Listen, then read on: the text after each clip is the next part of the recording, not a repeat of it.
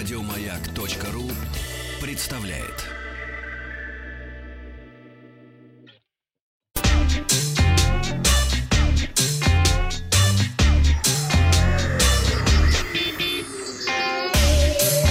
Страна транзистория. Добрый день, новости высоких технологий. Вчера я спросил, как часто вы меняете пароли на своих устройствах. Результаты неутешительные. Регулярно меняют пароли только около 10% проголосовавших. Остальные либо делают это редко, либо не меняют пароли никогда. К новостям. Acer представила в России обновленные версии игровых ноутбуков Predator Helios 300 и Triton 500.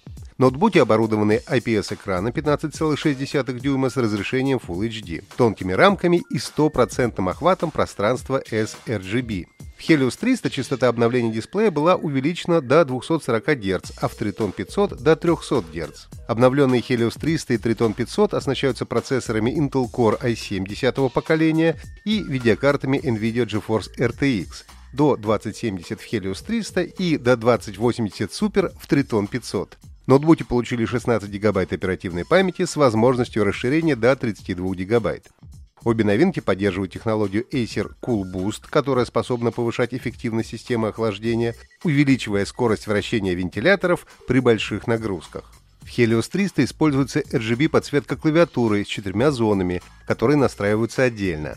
А в Triton 500 пользователь сможет настроить подсветку каждой из клавиш. Оба ноутбука оборудованы кнопкой Turbo, которая включает автоматический разгон, и Predator Sense, которая запускает приложение для настройки системы и мониторинга температуры компонентов. На российском рынке Predator Helios 300 и Triton 500 предлагаются по цене от 100 и 150 тысяч рублей соответственно.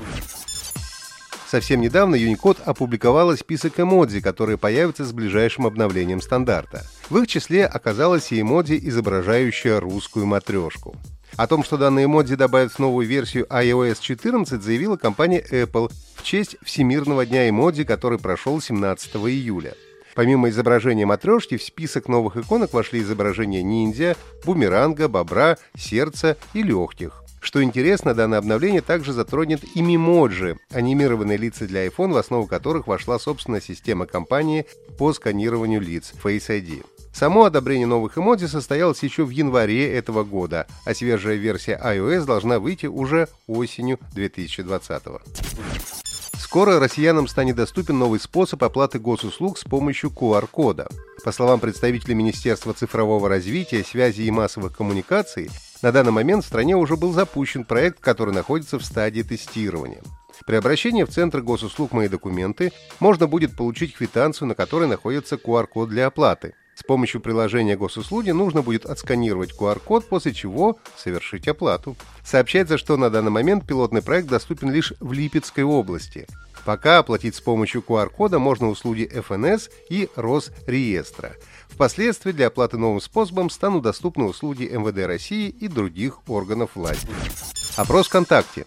Как вы оплачиваете коммунальные и другие госуслуги? На сайте, в отделении, в приложении или другое. Компания Qualcomm сообщила о завершении разработки стандарта сжатия видео Versatile Video Coding, сокращенно VVC. Он повышает эффективность потоковой передачи данных на 40%, сохраняя вместе с тем качество транслируемого контента. Разработка VVC была завершена 6 июля текущего года.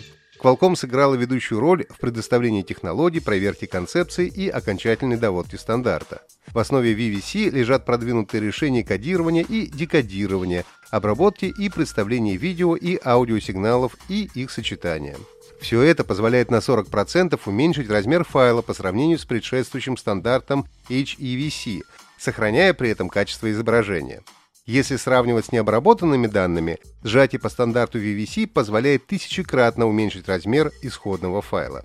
Коммерческая реализация стандарта ожидается в 2021 году.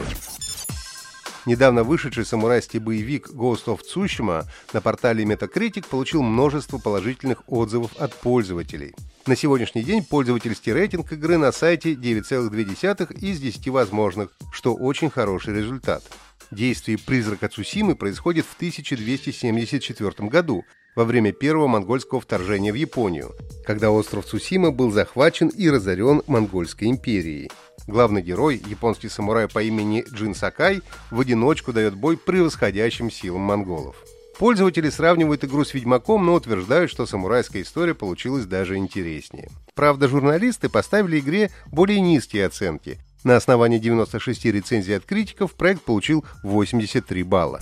Ghost of Tsushima вышла 17 июля этого года эксклюзивно на PlayStation 4. Вчера я спросил, под каким номером выйдет новая версия операционной системы Android, появление которой ожидается уже в третьем квартале этого года. Первыми цифру 11 прислали Екатерина из Ростовской и Алексей из Костромской области. Поздравляю! Сегодня задание на внимательность. Вам нужно ответить, когда отмечается Всемирный день эмоджи.